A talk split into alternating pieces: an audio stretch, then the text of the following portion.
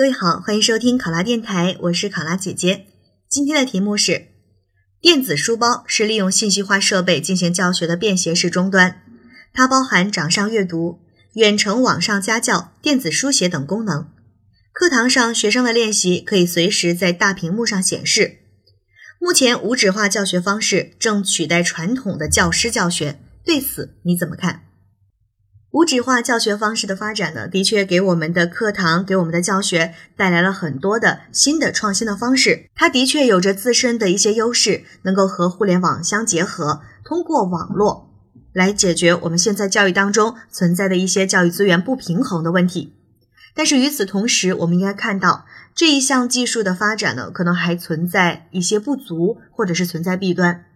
我们在生活当中经常会见到一个小孩子很小的时候就开始抱着一个 iPad，也许是在学习，也许是在玩游戏，但是也看到我们现在孩子的近视率越来越高，很多孩子小小年纪就已经戴上了眼镜，这其实是不太利于孩子的身心健康的发展的。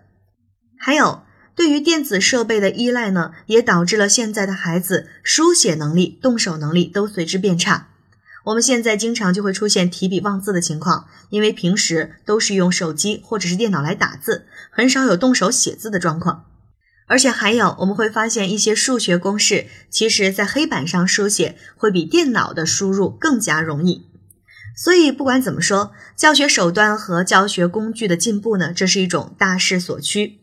但是再先进的设备，我们也不能够本末倒置，它依然是教学服务的工具，依然是教学的工具。教学和教育的主体永远是人，不能够用这种无纸化的教学方式完全的去取代我们传统的教师教学。好，考生现在开始答题。近两年，不少中小学正在推进电子书包项目，将 iPad 等平板电脑引入课堂和教学。但是要让电子教学的方式完全取代传统的教师教学，这个问题值得我们认真思考。毋庸置疑，电子书包确实是具有很多功能，相比传统课堂，在展示方便、形象、能够调动学生兴趣和积极性方面呢，是占据了绝对的优势。而这些也更能够促进学生的学习效果。只要表现在。可以令学生重复的去观看教学内容，自主的了解学习内容，培养学生自主学习的能力，同时还能够使优质教育资源的潜力得到无限的扩张，并且将教育的主导权由教育者转到了受教者，使每一位学生都能够主动的去享受到他认为最适宜的教育。这在一定程度上缓解了目前困扰公众的。比如教育资源不平衡、择校难、高学费等等问题。而与此同时，我们应该看到，将电子教学引入中小学也存在一定的问题。其一是有损孩子的身心健康。中小学生正处于生理发育的黄金阶段，长期使用这种电子设备，必定对孩子的眼睛造成负担，近视率也会上升。其二。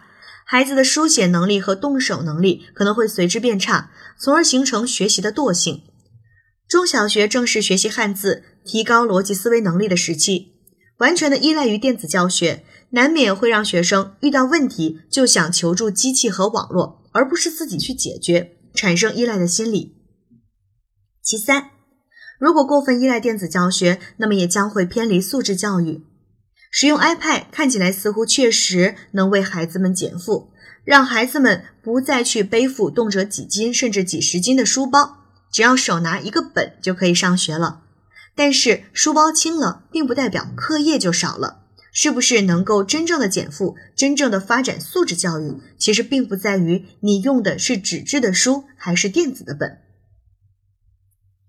随着教育手段和教学工具的不断进步。电子教学的课堂是大势所趋，不过呢，再先进的设备也是为教学服务的工具，不能够本末倒置。所以我认为，第一，教学工具应该为教学服务，需要则用，不需要则不用，不要陷入到唯工具论的怪圈儿。更何况一些公式的书写，用电脑还远不如用普通的黑板或者纸笔书写更为方便快捷。第二，教育和教学的主体是人。电脑的速度再快，容量再大，也不可能彻底的改变我们教学的节奏。因此，在使用电子教学的同时，也要多带孩子们去科技馆、天文馆，真正亲身的去体验，自己动手去制作一些机械模型、小的化学实验，既能够提高学生的学习兴趣，又能够提高动手能力。总而言之，课堂教学离不开教学工具，而教学工具则是应该更好的为课堂教学服务。教育的胸怀本应宽广。我们要以发展的眼光去看待这种新型的信息化教学手段，并且有选择的去使用，让它真正的提高我们课堂的效果。考生答题完毕。想要获取本题思维导图及更多公考信息，欢迎关注“考拉公考”微信公众号。我是考拉姐姐，我们下期再见。